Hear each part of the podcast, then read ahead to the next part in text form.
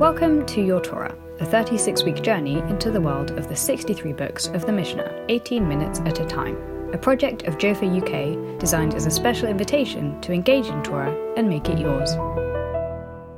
If you'd like to sponsor or dedicate an episode of Your Torah, please get in touch via our website, which can be found at ukjofa.org. Shalom, my name is Leah Shakdiel. I am an Israeli, a Sabra.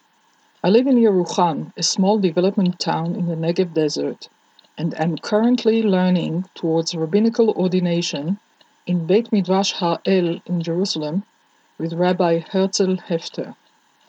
Our tractate, Masechet, is named Tamid, a word that means always, but in this context can be better translated as every day. It presents the daily morning worship at the temple in Jerusalem in chronological order. As such, it should have been the first tractate in this volume of the Mishnah, Kodashim, that deals with the temple worship. But since the volume is arranged according to the length of the tractates, from the longest to the shortest, a system that maybe had to do with the preservation of scrolls in ancient times, and since this tractate has only seven chapters, it is situated towards the end of the volume. However, I want to deal with this tractate as a text that delineates the baseline to the whole topic of temple rituals. Imagine you are now receiving in real time a whole morning sequence as filmed by a drone flying above the Temple Mount. And imagine you are watching that film with the rabbis who lived some time after the destruction of the temple who took it upon themselves to commit to memory that which, alas, no longer existed anymore. First, they committed it to their oral memory by reciting it. The origin of the word Mishnah is from the verb lishnot, to repeat, and thus their name is Tanaim. They tanu the narrative in Aramaic, or shanu in Hebrew, recited it repeatedly, until it was written down decades after the destruction of the temple, when it wasn't practiced anymore and was actually replaced by daily prayer. The Tanaim recorded the temple routine meticulously for two purposes. One, we must always be prepared for the rebuilding of the temple and the renewal of the rituals in it as the national Jewish center for worshiping God. Certainly, during the first couple of centuries after the destruction of the temple, the hopes for seeing it rebuilt were not only alive, but sometimes even realistic. The scholars note that the tractate probably ended with the words, "Zehu seder hatamid la'avodat bet Elokeinu, yehi ratzon she'yibane b'mhera b'yameinu amen." This is the seder, the blueprint, of the daily service in the house of our God. May it be built soon in our days. Amen. I will later talk about the passage added to the tractate as an epilogue after this ceremonious conclusion. And let me remind you that even today, here in Israel, we feel the messianic tension over the renewal of temple ritual evoked by Zionist renewal of sovereignty in the land. But even as this hope fades out somewhat along the ages since then, the second goal of constant evocation of this narrative takes precedence searching for the threads that link ancient sources about our forefathers' sense of spirituality with our own. Not one thread, but zillions of fine ones that intertwine and form our identity as one people. I invite you now to join me in following the drone as it follows the priests around every single morning of the year. Chapter 1 the priests sleep in three places next to the temple as guards, careful not to abuse their work uniform. Right before dawn, they need to immerse in water to purify themselves and check themselves for seminal discharge that bars them from serving today. The chores at the temple were distributed among the priests present that day by lottery and the first one is the clearing of the altar from the remnants of yesterday's sacrifices that had been burning on it at night. The priests walk with lights in their hands in two columns surrounding the temple Azara, courtyard, where the altar is, and some stay for the preparation of the chavitin, the pan meal offering. Chapter 2 A detailed account of the clearing of the altar from the remnants and the ashes, followed by the picking of wood for the day's lighting of fire on two altars, the big one in the Azara, the courtyard, and the smaller one inside the Heichal, a word that literally means the temple or the palace, and refers to the part of the temple known as the holy, the Kodesh, as opposed to the part known as the Holy of Holies, which is entered only once a year on Yom Kippur and only by the high priest. The priests light the fire on both altars and congregate again. Chapter 3 begins with a lottery aimed at distributing the next 13 chores. These include the shchita, ritual slaughtering of the lamb, the preparation of the inner altar and the menorah, candelabra, for lighting them, the placing of various parts of the sacrificial lamb on the altar, and the placing of the accompanying wheat offering, solet, and chavitim, the pan offering, and the wine. 93 instruments of silver and gold needed for the performance of the various chores are taken out. Lamb is picked and slaughtered precisely at dawn, and this is synchronized with the work of other priests who elsewhere prepare the menorah for lighting it. Chapter 4 describes in great detail the sacrifice of the lamb on the altar. This is the very core of the morning service, so it is at the center of the Masechet tractate. The preceding chapters lead to this climax, and the following chapters take us away from it towards the resolution of the whole plot. The meticulous efficiency and professionalism is impressive. We hold our breath as we watch the priests worry over every detail because they do this on behalf of all of us. And if they fail, their chet, their missing the mark, may be visited on all of us. And yet, with all this excitement, for those of us who find this gruesome, like myself, let me mention at this point that Harav Avraham Yitzchak Cohen Kook, an important religious Zionist leader and theologian, and himself of priestly descent, argued that the history of the Jewish people is part and parcel of cosmic evolution towards more holiness everywhere, so that in due course animals will be as holy as humans, and all sacrifices in the third temple in the future will be from the vegetable world only. Menachot. Chapter 5 The priests say some brachot, blessings, which I will go into later. The last two rounds of lottery are performed. The priests prepare for the lighting of the incense on the inner altar, and the Leviim, the Levites, prepare for the daily song. Chapter 6 The lighting of the menorah and of the incense.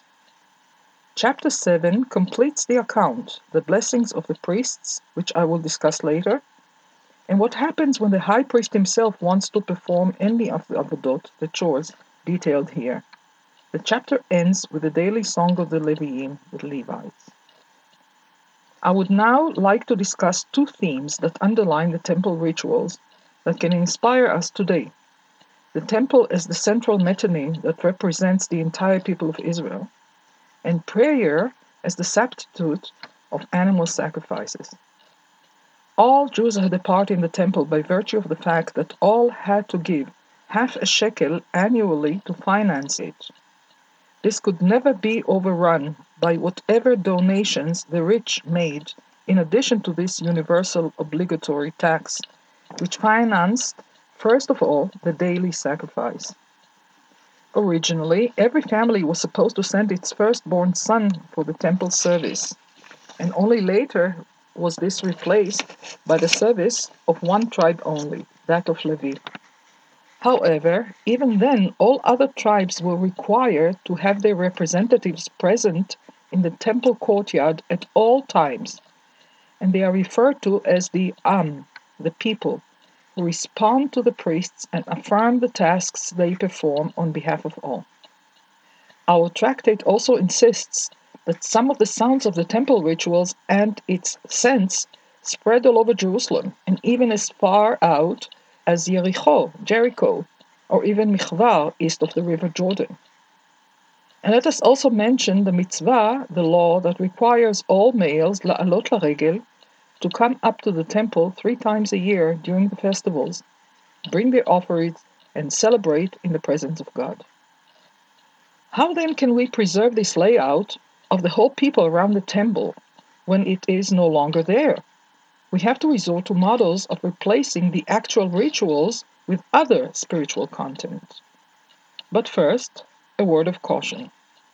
Rabbinical Judaism developed at the same time as Christianity, which co opted the biblical narratives and interpreted them as allegories that prefigure the coming of Yeshua, Jesus Christ, as Savior of humanity.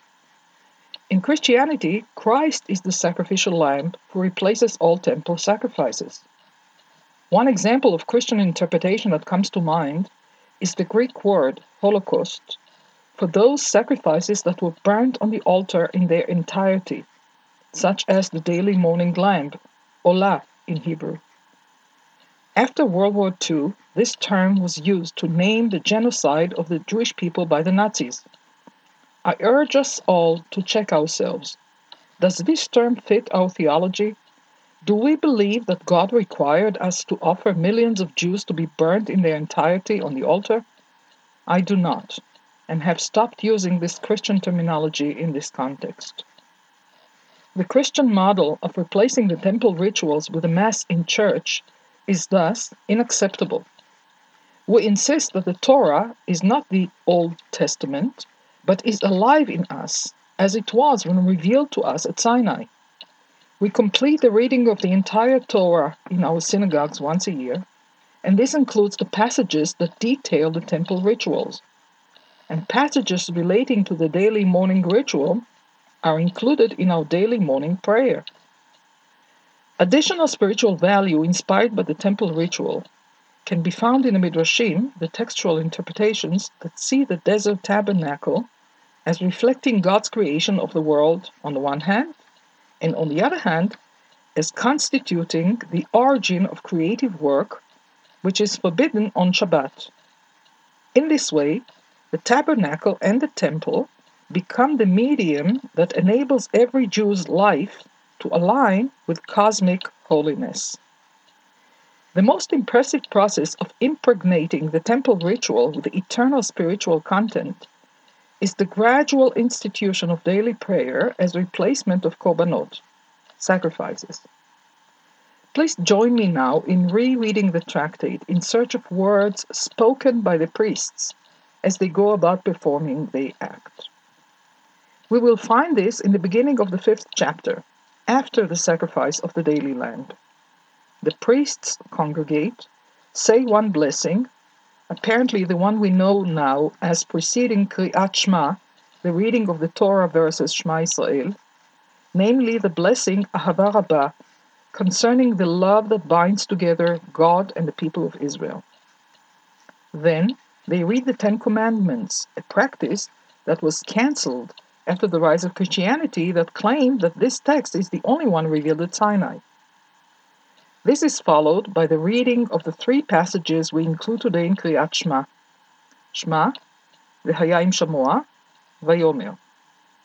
This concludes the prayers of the priests, and is followed by three blessings they address to the people, the Am, which is represented daily by members of all other tribes standing in the temple's courtyard. The first blessing is Emet V'yatziv, the one affirming our belief in God as our Savior, Gaal Israel, and indeed even today concludes the reading of Shema. The second and third blessing are today placed towards the end of Tfilat Amidah, the core of the prayer, which is said silently as we stand before God. One is Avodah, beginning with the word Retzeh, our prayer for God to accept our rituals, our cult, our Avodah.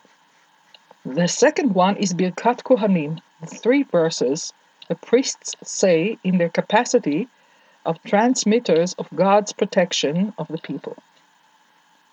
every Shabbat the host of the priests performing the temple chores was replaced by the next priestly guard.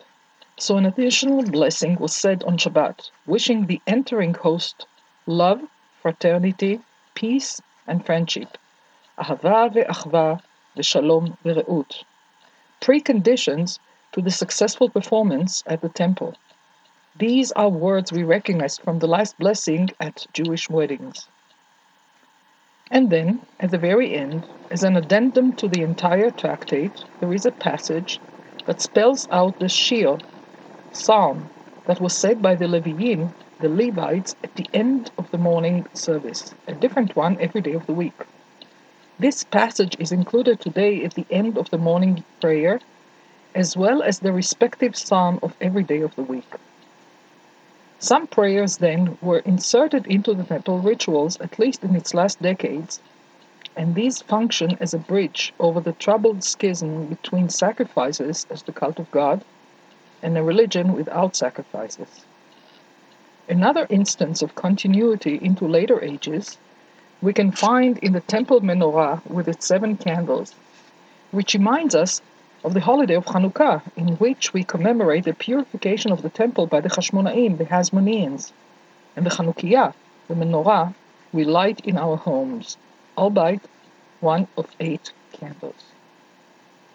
But I want to draw attention to a more dramatic move made by the rabbis. In addition to the view that prayer was instituted as a replacement of sacrifices, another view arises that plants the origins of daily prayer in the practices of our three Avot, forefathers. This view is obviously linked to the already established practice of obligatory prayer three times a day, whereas the Torah only institutes two daily sacrifices, at dawn and towards sunset, Shacharit and Mincha. If Abraham initiated Shacharit, and Yitzchak initiated Mincha, and Yaakov initiated Arvit, what then would be the equivalent of the evening prayer in the temple ritual?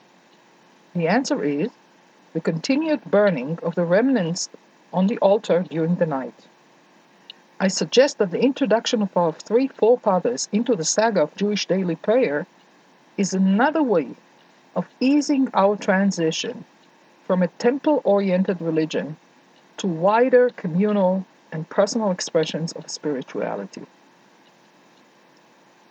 I would like to dedicate this talk to the memory of Farha Flora Sassoon, the philanthropist and Torah scholar who was born in Bombay, Mumbai in 1856, died in London in 1936, and brought to rest in Jerusalem. In 1924, she was invited to give the annual speech at Jews College in London, the Orthodox Rabbinical School. She opened her scholarly speech by referring to the Talmudic laws concerning incense offering, the Ktoret. One detail is that every 60 or 70 years the incense could be offered from the leftovers. This, she said ironically, may echo Jewish men's perception of Jewish women. They consider themselves to be the essence of Judaism and place women at the margins so that for the first time in the school's 70 year history, a woman is allowed to give a Torah speech. The present JOFA UK project of arranging for the whole Mishnah to be taught by women is the ultimate completion of Flora Sassoon's life work. L'chaim.